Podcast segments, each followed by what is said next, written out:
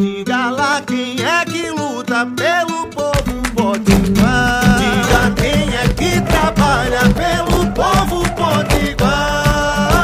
Ela é a cara do povo da gente que levanta cedo, que trabalha muito e luta sem medo.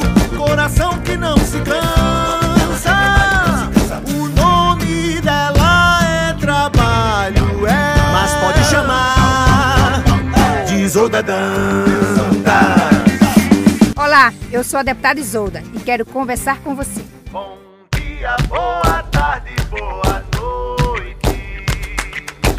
O ministro do Supremo Tribunal Federal considerou que a 13ª Vara Federal da Justiça de Curitiba não tinha competência para julgar os casos do triplex do Guarujá, do sítio Atibaia e do Instituto Lula.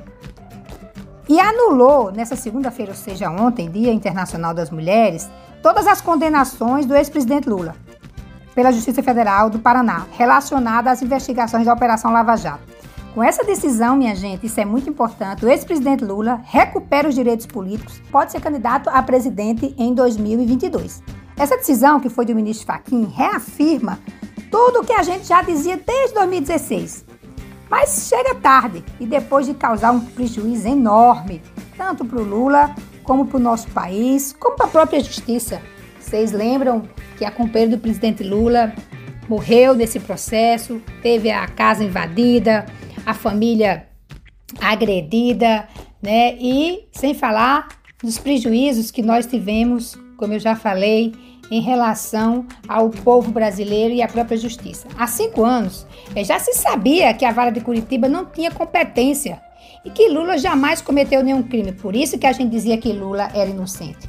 Moro criou uma farsa junto com os promotores para criminalizar o Instituto Lula, o ex-presidente e afastar da disputa eleitoral de 2018. É lamentável, é lamentável que o Brasil e a democracia tenham pagado um preço tão alto antes que essa injustiça seja reparada e reconhecida.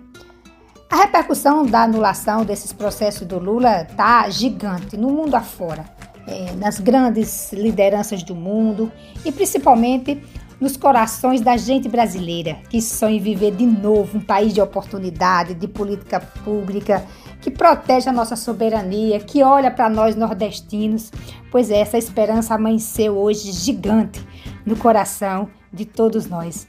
E nós vamos seguir aqui.